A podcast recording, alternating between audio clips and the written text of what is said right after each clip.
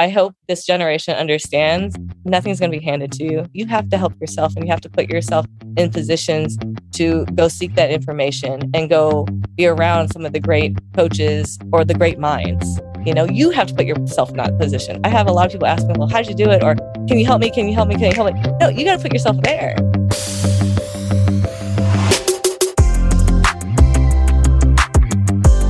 Hi, I'm Dan Krikorian. And I'm Patrick Carney and welcome to Slapping Glass, exploring basketball's best ideas, strategies, and coaches from around the world.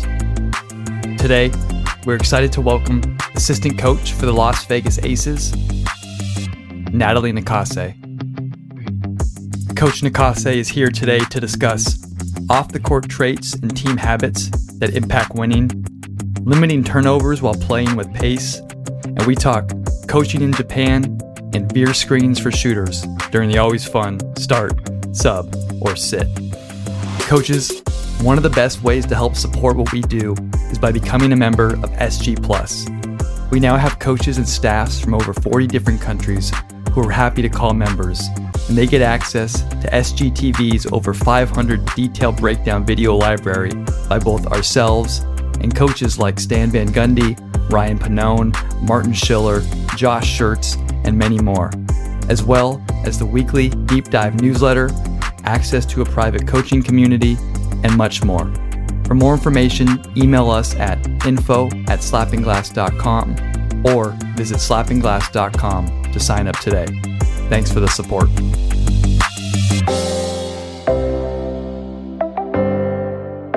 And now, please enjoy our conversation with Coach Natalie Nakase.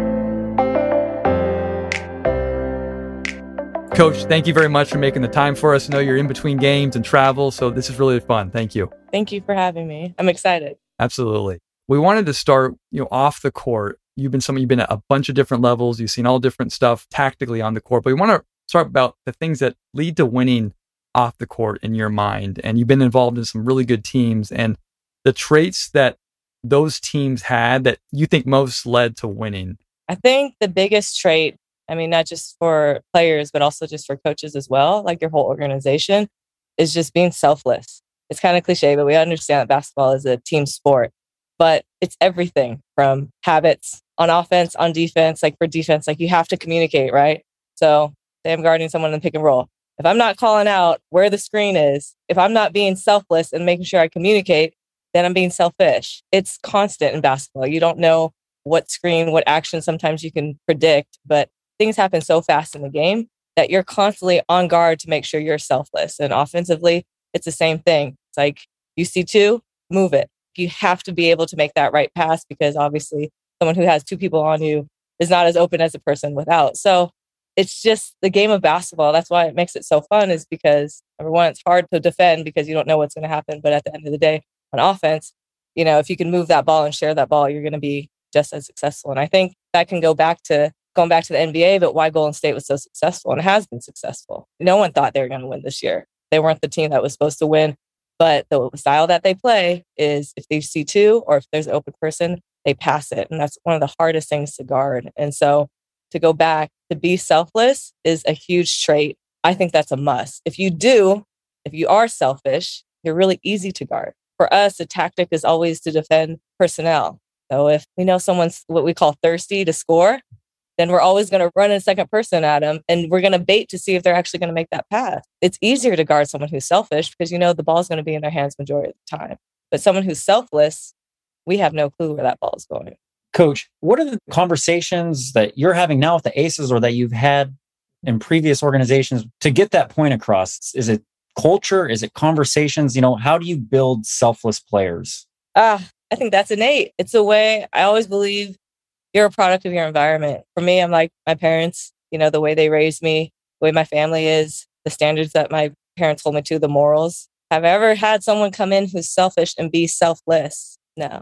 You could teach them, but at a young age, like you grow up, even like think about it when you're a kid, you think about, okay, everything's supposed to be for me, right? Like I'm supposed to be fed, I'm supposed to be changed, the attention's supposed to be me. And so it's taught. So as you get older and you still don't have that, I think it's going to be very difficult And for the environment, in terms of what you say, culture, I'm a big believer in your leader has to be the most selfless person.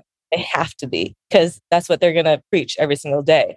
But she herself or he himself have to elude that. They have to show examples of that every day. And so Becky, she handpicked our whole staff from Tyler, who comes from the NBA, CT, she comes from LSU, and then myself, obviously from the Clippers. It's funny, but we're all very similar. And she knew in terms of her very first staff is that we all had to know our roles, but be a selfless person because that's what she really preaches, you know. And I think the reason actually our team gets along really well is because I think Becky from the top has created a staff that gets along really well. And you guys know as human beings, yeah. you know when someone's being selfish or not, right? Yeah. Yeah. you just you just know whether it's your family or whether it's your friends in, in person. And as you guys look back, has any of your friends really changed who have been selfish? No. Right? Yeah. no. no. You can call them out. Yeah, of course. You can hold yeah. them accountability. I think a way you can do it in basketball is introduce them to the bench. If they're just sitting there, you know, jacking up shots that are contested, then just sit them and you'll see the dynamic of your offense and your defense change. And coach, let's say, I mean, in the situation you mentioned right now with the Aces, you've been able to, you know, Becky handpick the staff and the players to have that feeling throughout the culture of the selflessness. But I'm sure in your past, you've been on staffs and coached or been on teams as a player. That wasn't the case one through 15, but you still might need those players to win or to go through the season. Mm-hmm. In those situations where you maybe have someone that has some selfishness to them. How would you think about just trying to make sure that they did fit within the group or that the group could at least move forward without being pulled back by that person or people? Well, the professional sports of NBA and WNBA, it's a business, right? Yeah. So you have to make it work. There's a front office, and that's why they do their job, and there's a coaching staff. And again, if they're on the same page and they get the correct players, then it would be nice if that actually happens. But yeah, they're going to be selfish players. It's about communication and accountability. Like Becky does a great job of just letting them know right away. She can't stop things enough if someone takes contested shots. She'll tell them right away in a timeout or she'll, you know, pull them aside on a dead ball, but you have to do it right away. You have to have those uncomfortable moments with communicating. And to be honest, the player knows that they're being selfish. Like they know. So it's just a matter of whether they're going to get caught or not and whether, you know, we're going to do something, whether it has to be to the point where we have to pull them and they have to sit. And again, I told you it's so easy to guard someone that's a thirsty scorer. It's easy because you know their go to move because you studied film. And then you know if you make them pass it to someone else who maybe doesn't score as much or is out of rhythm because they've been holding the ball for about 15 seconds, then it's going to be a tough shot.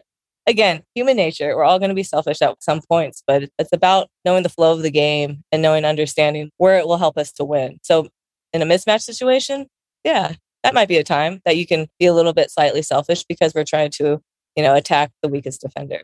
And you briefly touched on it, but that feeling of wanting to share the ball or communicate or have that team that operates the way we would want. How does that then translate to when you're sitting down as a staff and thinking about, I guess, tactically?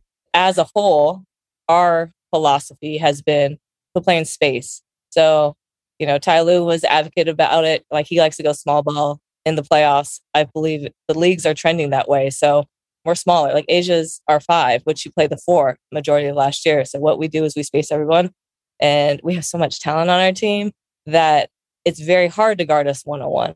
So our whole thing of after ATOs, after a set, if it breaks down, we just play in space. We space out beyond that three. And then from there, we just share it. If you see two, you kick it. And so what's hard about that is you can't game plan for that because we don't know where that ball is going to go right? When we drive, we kick, we, swing. That's like the term drive, kick, swing.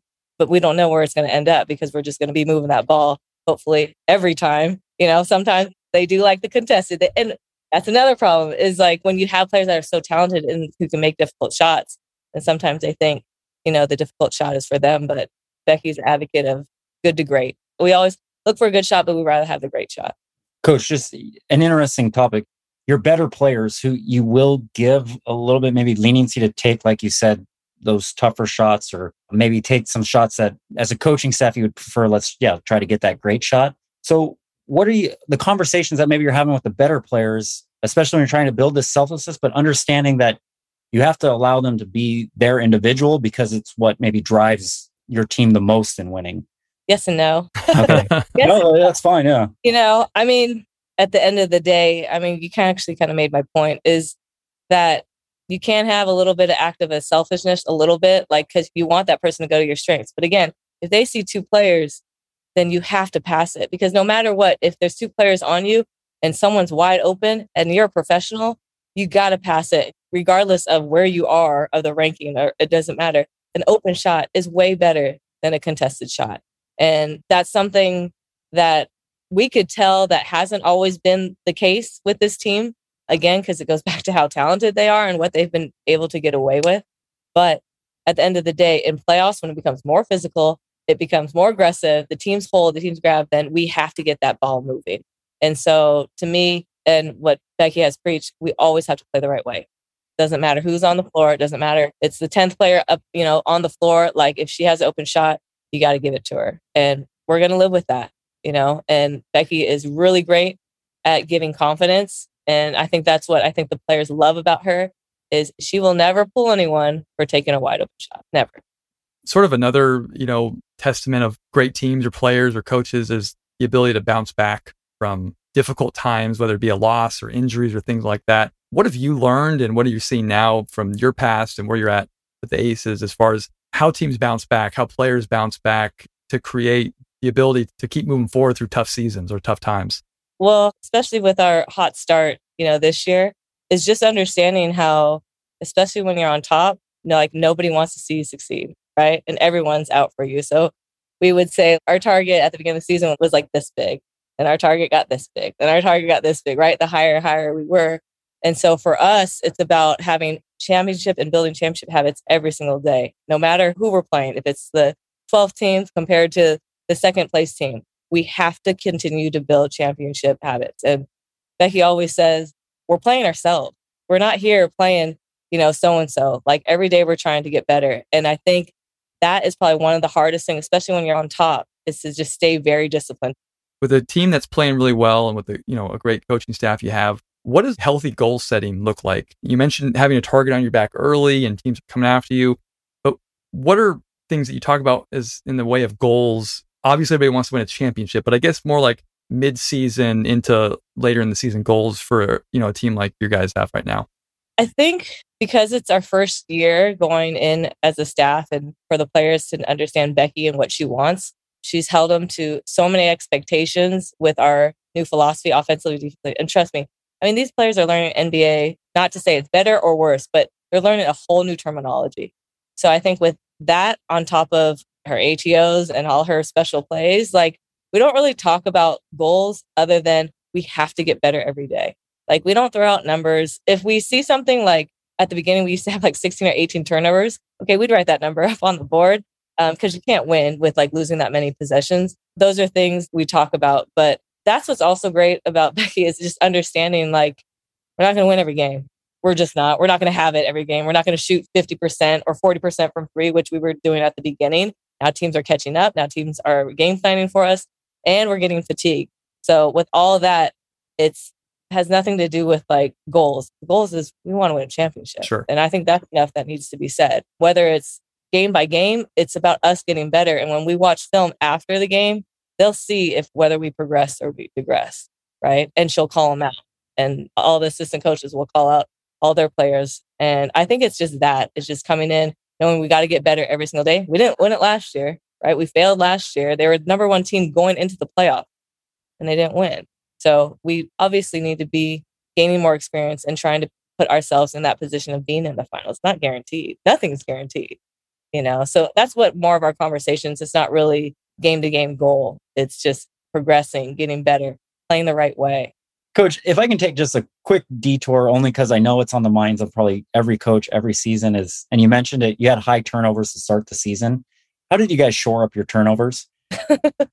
Yelling helps. No just kidding. yeah, yeah. well just slowing down. You got to show film. It's always about how we can win how we could secure more possessions or be better defensively.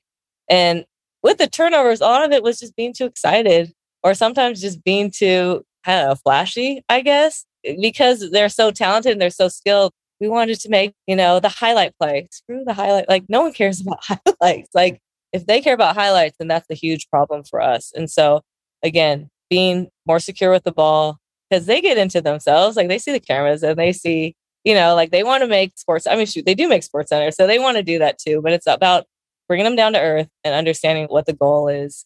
But again, calling them out. Now, are these players trying to do this on purpose? No. And that's what something I learned from Ty Lue is like, you don't need to show every turnover. You don't need to show every mistake because I would sit there like individually, like Becky will be like, well, hit her individually. We don't need to blast her in front of everyone. Like, what's the point? So when I watch film with some of the guards, they already know, right? They already memorize. They know where their turnovers are. And they'll already start talking like, um, but I said, I go, did you try to do this on purpose? They're like, no. And then I'm like, then don't do it again. Yeah. I said, and that's it. Then don't do it again. Understand you're either probably going too fast you're trying to get yourself off by going to the rim, right? And then you got caught and then you tried to dish it. Normally it comes from like a selfish trait. Like it wasn't thinking about hitting the open person because anytime you hit the open person, it's a simple pass. you see another a defender coming at you, just pass it. Usually the ones that are turnovers is when they just try to like the perfect pocket pass or they want to just split the defense. Like we don't need that. And coach, you are one of the fastest, or I think maybe the fastest or best paced team in the league as far as your possessions per game. So early in the season, when you're playing that fast and you have all those turnovers, you still want to play fast, obviously. And as we're recording this, I think you guys still are playing at the highest pace in the league. How did you balance that of we still want to play fast, but you got to slow down in your decision making, teaching them that way? You just spoke about film, but was there any other teaching points to both play fast and limit turnovers? Just again, it sounds so simple, but keeping it simple. Yeah. Just make the advance pass. Another rule is like who's ever in front of you, pass it. Pass it because the pass is always faster than the dribble. So pass it so then the defense is going to shift. Some way they're going to have to shift something. Sure. So if they all shift one way, and usually she loves like the cross court or the skip pass, now they got to shift back over it. Now you're playing off of rotations and you're playing off of closeout. Again, being selfless and trying to guard someone who passes is so difficult. But someone who's thirsty, they're not going to pass it. like you just have to stay in front of them and like and contest them. You know, we're not asking you to block shots, but just contest them, make it difficult for them. But if they don't pass it, it's so much easier to guard.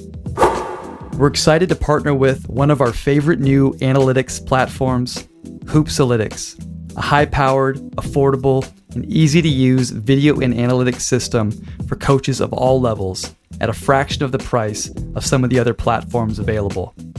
Unlike other systems, Hoopsalytics lets you create fully customizable events and sets and analyzes them for you through video link stats, interactive shot charts, and other tools. Zero programming is required. For a free trial and to receive a 25% discount on the product, visit hoopsalytics.com slash glass. That's hoopsalytics.com slash glass. And now back to our conversation. Coach, this has been awesome so far. Thank you for all your thoughts. We want to transition to a segment that we call start, sub, or sit.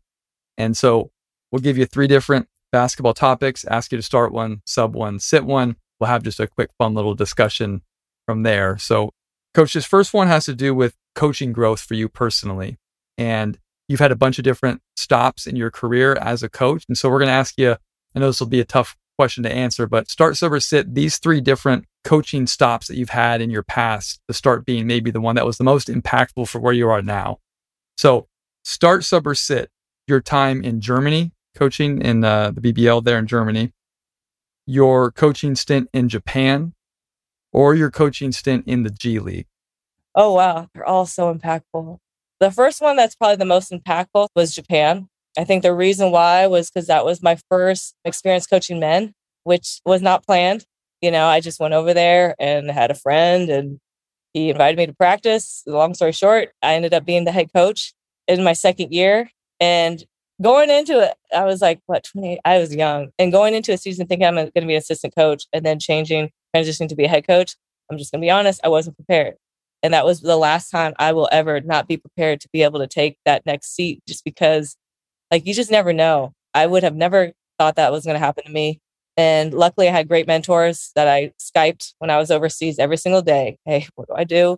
So lucky that I had really great mentors to coach me through that. And on top of that, being a woman in Japan, this is just for me culturally what I've learned after the fact of the season, because the season was going by so fast, was not a lot of women are put in authority figures in Japan. It's like, I mean, if to be very blunt, it was like if you're a man, you're up here, and if you're a woman, you're down here. And so to be in a position where, again, I didn't really understand. Well, I didn't. I didn't know Japanese. I had a translator. But I guess around the league, that a ton of women would come to our games. And after they would come and they would say nice things, they would give me gifts, but I did had no idea it was because they couldn't believe a woman was being a head coach in a men's league. And so when I look back again, in the moment, I had no idea what I was doing. I was just trying to coach and survive, really.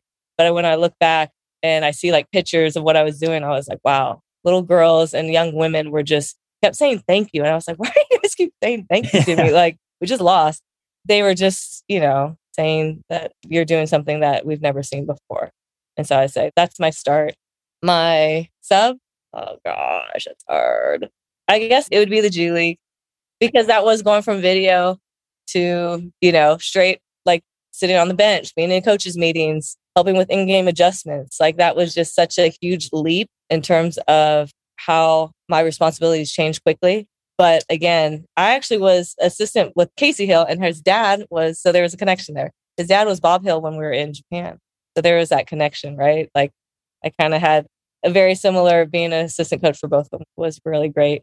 But again, it was a position where you would see how the players were going to react. This time I have a voice. And to be honest, players were great. That's all they care about. Can you help me? Can you help me get better? That's all they cared about. And what's special about the G League compared to the NBA is you spend so much more time with your players. And so you really get to dive in and get to know them and build that trust a lot quicker because we're around each other in airports, we're around each other in the hotel. And so I created so many close, genuine relationships quickly in the G League compared to the NBA just because of the amount of time spent. So I think they not only impacted me and hopefully I impacted them, but it was just something that I will never forget. And then Germany obviously would be the third, just because I think because it's so far, it's the farthest yeah. experience I remember. Um, yeah.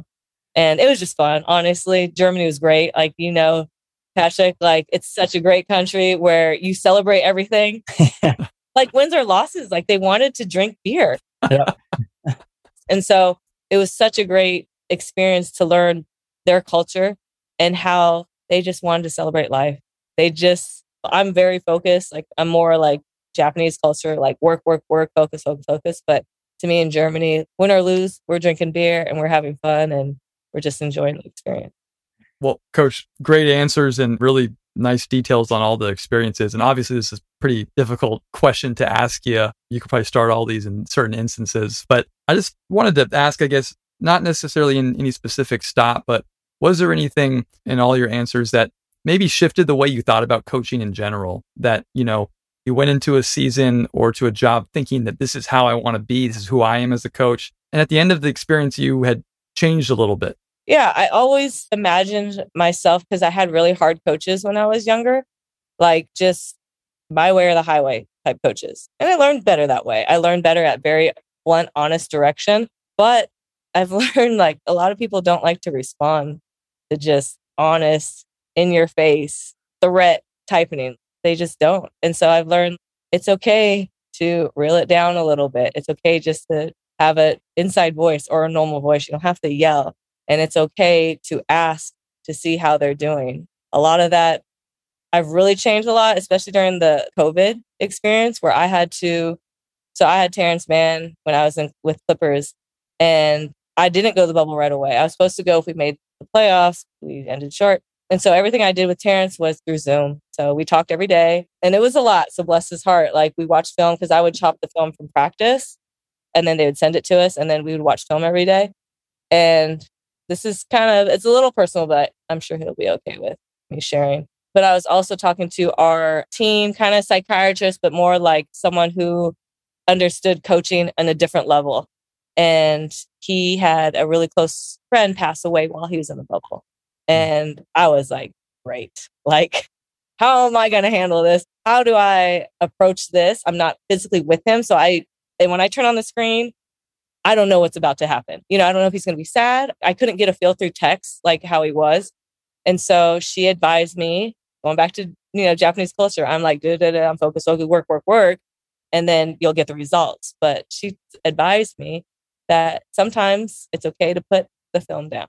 Sometimes it's okay to just say, hey, Like, let me check in. Let's see how you are. And I did. So I started our conversation with first, I always ask, like, how are you feeling? How'd you sleep?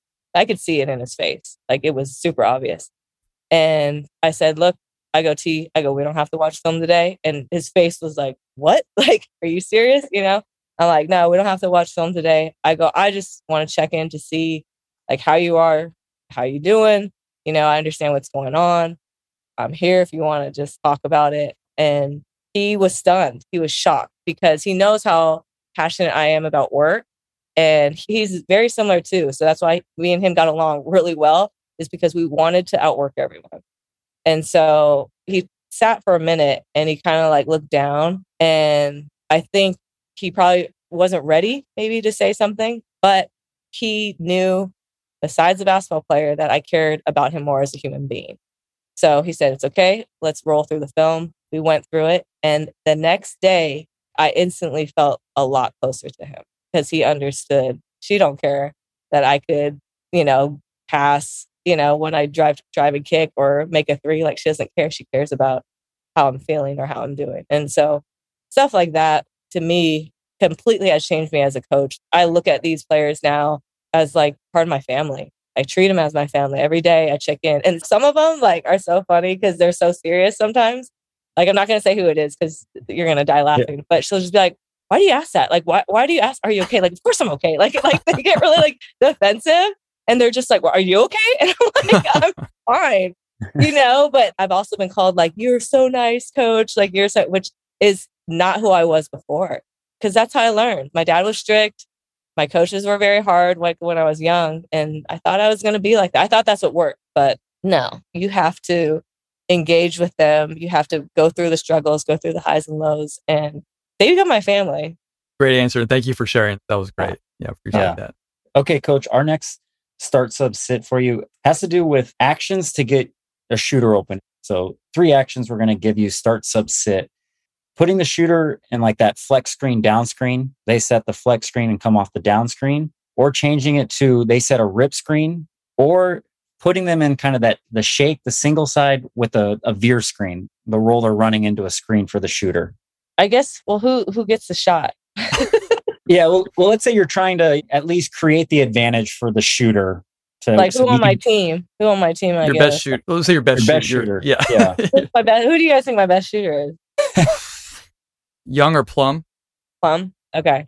Plum. Yeah. For Plum, I mean, the one that I like the most for Plum would be the roll into the pin. That's the one you're talking about, right? Like yes. the big rolls. Yeah. Yep.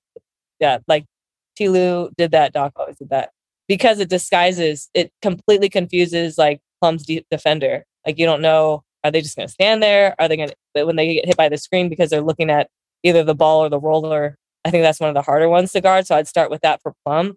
Rip screens would be my second because not a lot of people practice defending rip screens. And so I think it's really challenging, especially do it with the five. Like, are you going to switch that with the five? And if so, well, then now you got a mismatch.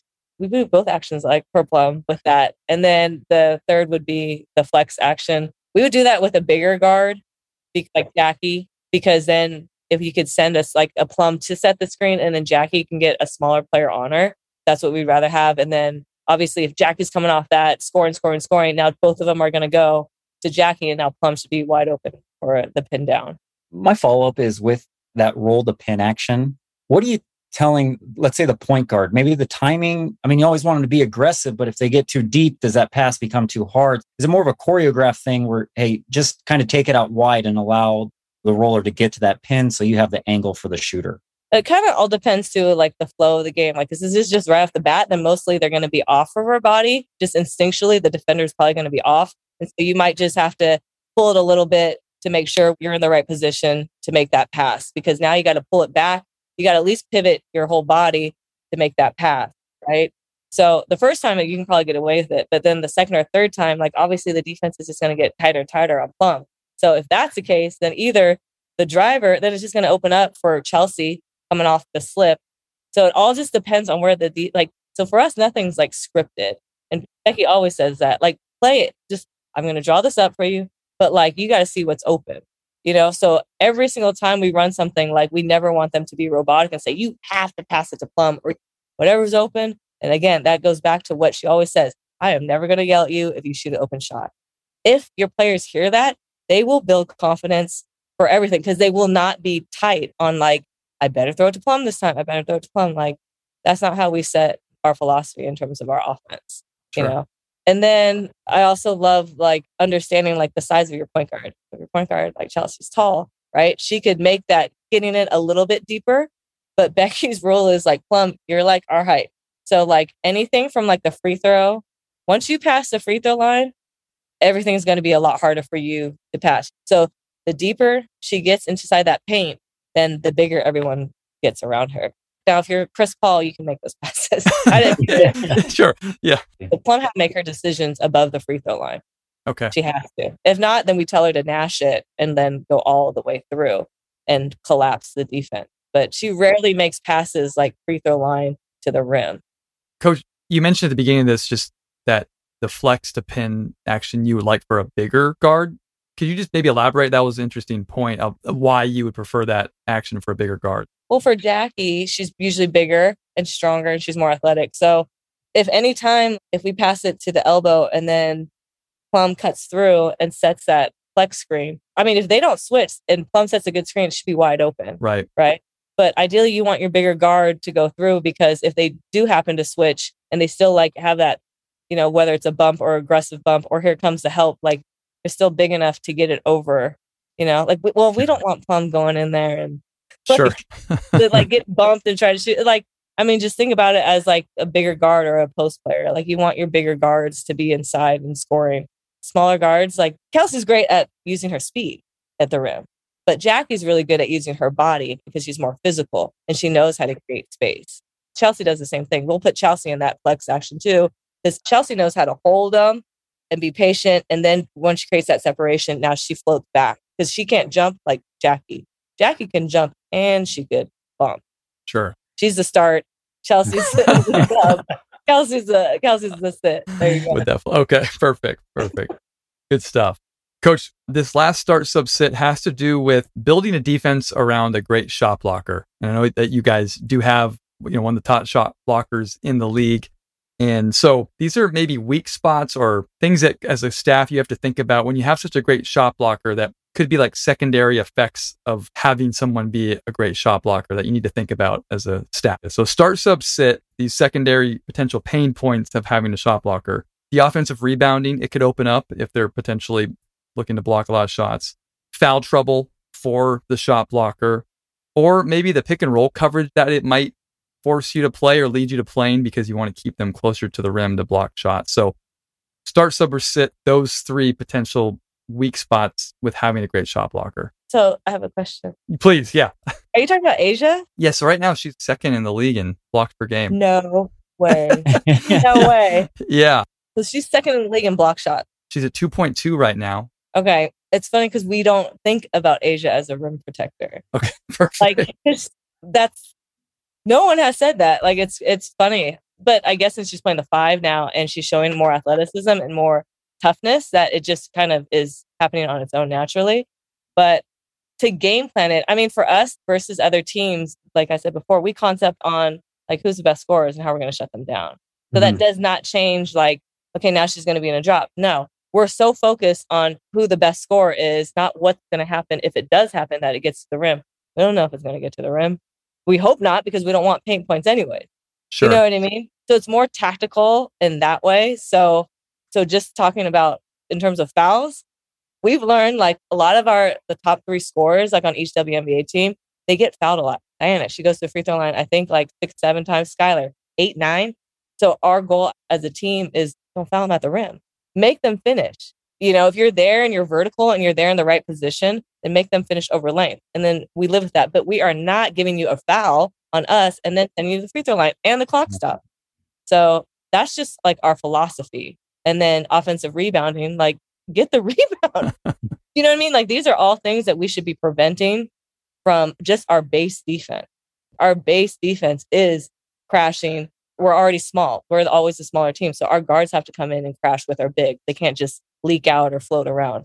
So for us, we always have to give more effort or we're not going to win because we're smaller. Sure. So Sorry, I don't have a stop start. Uh, stop. no, it's okay. And and you Oh, actually yeah, said, you said some great stuff, and you did kind of lead to something interesting because right now, statistically, you're the number one defensive rebounding team in the league, and you just mentioned about being smaller. So teaching points on you just kind of mentioned crashing the boards, but you going into every night knowing you're the smaller team, but you guys to this point in the season have been a great defensive rebounding team. How do you talk to the team about that? it's the only way we're going to win. Yeah.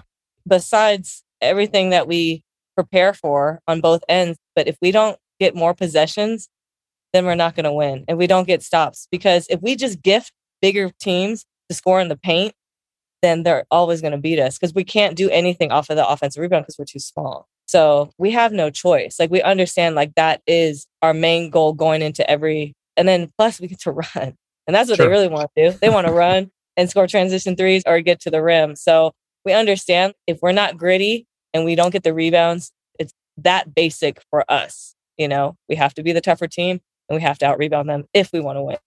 And to go back, even with like the G League, we struggled at times just rebounding because they're leaking out because they're just getting too excited to get down on the floor. So what we did, which I liked, is we individually counted who missed rebounds. So we just call it missed rebounds. Like they just just either stood there or they leaked out. And then so after that, we clipped all their clips and then we showed them. Because a lot of them say like, "Oh yeah, I was trying, I was trying, coach." No, you were not. And then we'll show them, you know. And then they're like, "Oh my!" Like I thought I was trying. Like some of our like most hustle, like tough players think that I'm like, you didn't even go in the paint. They'll just hang out, you know, right by because they want to just take off for the three.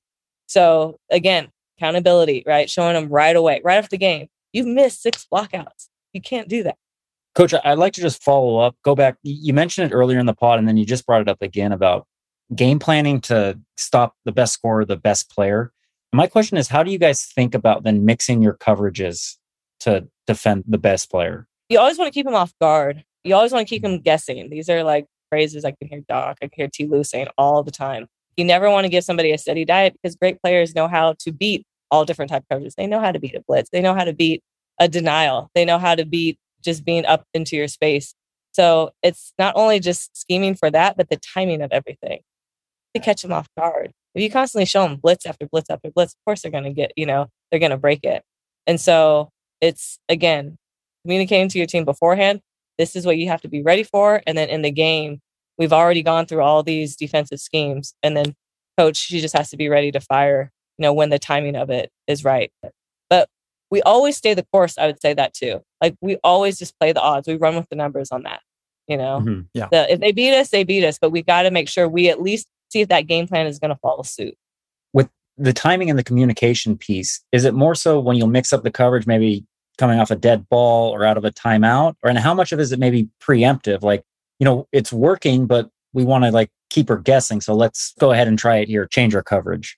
It's honestly just kind of like being risky, like Yeah. gambling a little bit. You know, you don't know, but either does she. So Right. you know is Yeah. there, so what I'm, i guess what i'm trying to say is there's no script yeah we have an overall game plan of what i was talking about but like in terms of when we're going to trigger things like if she's hot and we don't want to call timeout like obviously we're going to tell the players take it initiative on yourself and just change it and chelsea gray she's like chris paul like she has a great mind so she'll just change it on her own and so that's why it was really vital that her and becky got on the same page early so in the games they figured out how to change the defense. So now we don't have to call timeout. Like Chelsea will do it on her own, you know, and then just huddle everybody up or something like that. But the best thing is probably the gauges to see that there's frustration into the scorer's eyes or the frustration in their body language. And once you see the body language, then you know you got in their head. I don't know. Unless you come to like a game and then you sit right next to Becky, then you could see like when we do it. But that's too much. Be- Becky will fire. Let us know. We'll be there. Yeah. Yeah. yeah. Becky will fire me. Coach, that was great. You're off the start, super sit, hot seat. Thanks for playing that game, that segment with us. That was a lot of fun. We've got one more question for you to end the show. Before we do, thanks for your time. Like I said, in the middle of your season, this was really fun. So thank you very much. yeah. Thank you, coach. Oh, thank you guys. I loved it. I loved all the questions and all the games. That was really fun. Thank you. We appreciate it. Coach, our last question that we ask all the guests is what's the best investment that you've made in your career as a coach? I can tell you my best and then I can finish with my worst. Uh, how about that? Sure. Love it. I think my best has been volunteering, working for free. It's been the best way I could learn more than what I have planned for, whether it's my job or anything. The more I've, I've volunteered and just say like, Hey, I'll work for free. I'll rebound for free. I will sit and take notes for you for free. I'll just sit and watch. Like, can I do that? I've seriously gotten so much more information and people that were willing to take me under their wing because I was willing to do it like on my spare time and for free. I think that's the biggest thing that young people who want to get in this industry, they have to learn. We all started being in a lower position. For me, it was like a video intern position. But on top of that, I did so many things for free that I created a lot of relationships that way too. I would give, you know, rides to the airport for free. I, would take coaches, you know, I would do like coffee run, just anything to where I was able to get a minute of their busy schedule, you know, just a minute to where I can ask a question and build relationships and then understand how passionate and hungry I am for knowledge. And no one turns down like free work either. like, you know, nobody does. And so I hope like this generation understands nothing's going to be handed to you. Nobody really wants to help you. You have to help yourself and you have to put yourself in positions to go seek that information and go be around some of the great coaches or the great minds. You know, you have to put yourself in that position. I have a lot of people ask me, well, how'd you do it? Or can you help me? Can you help me? Can you help me? No, you got to put yourself there. You know, I volunteered. The first thing I did, I think, was with Summer League. I vol- it's funny that we go back, but I volunteered to work for the Spurs Summer League before I had a job with the Clippers. So mm-hmm. I was staying on some trainer's living room in Summer League, just sleeping there. I drove myself there because I lived in LA. So I drove to Vegas. They just said, you can sit and practice. That's all I wanted was to be able to sit and practice. So when I sat in the first practice, there's a seat right next to me. I'm like, why is there a seat right here? Right? Like I'm just, just sitting there like, oh my God, I'm about to watch the Spurs, you know, summer league practice. Pop sits right next to me. And I'm like, you got to be kidding. And I'm like, I got to ask Pop a question. All I asked him was, what do you look for for power forwards? And of course, Tim Duncan was, you know, and so he went on for like a half an hour about Tim Duncan. And I'm like, hmm. oh my God, oh my God. And that's when I knew I'm like, guys, this guy's knowledge was off the charts. And I'm like, I gotta be here. I, you know, I want to be here. And then one time I showed up early for the second practice and RC Buford was shooting jumpers. And then I, you know, had a conversation with him and got some shots up. And I'm like, oh my God, like this is just gold. So I put myself in positions to do it, you know. So if you really want to be in this league, especially at the highest level, you got to do things that no one else is telling you to. Like you got to go out of your comfort zone and you got to start volunteering and doing things that not a lot of people would do. That's how I got in. You know, that's how I think the biggest thing that I did when I was young. Now, as I got older, and as you learn and you build these relationships, now you just become obsessed, right? Like 10 years in the NBA, especially under Lawrence Frank, like one of the hardest workers in the league. I mean, we got up at 4:30 in the morning and you know had to be there in the office during video and didn't leave till like 11 o'clock at night. So that was crazy. So with that type of sacrifice and time spent in the NBA and the facilities at the arenas, I think my worst investment looking at it now was being away from my family because of that. Now, would I have changed it? I don't know. But last year, my dad passed away and I was still constantly working. And now looking at it, it's like life is so much more than, I'm sorry, like other than just the NBA and basketball. Yeah. Sure. Family overall is the biggest thing. So as much as I sacrificed, my dad was the same way. My dad sacrificed. He worked all the time. We did see each other, obviously, but he never took vacations, never did everything. That's how I was. I was just like him. But looking back, I wish I would have spent more time with my family when, especially when I had chances. Because when I did have chances, what I do, I go volunteer. I volunteered for every summer camp. I volunteered for any basketball that was going on. The Drew League, I'd go watch the Drew League. I'd just sit there and watch Drew League games over and over again. Like I would do anything and everything to be in a gym. But as I look back, I wish I spent more time with my family.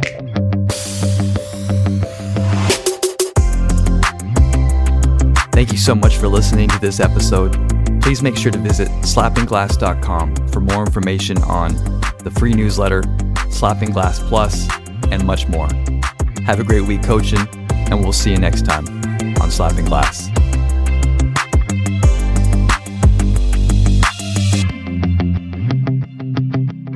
do we have a name yet for this thing? Have like slapping backboard, slapping glass, slapping glass. That's kind of funny. I like that. Let's roll slapping glass.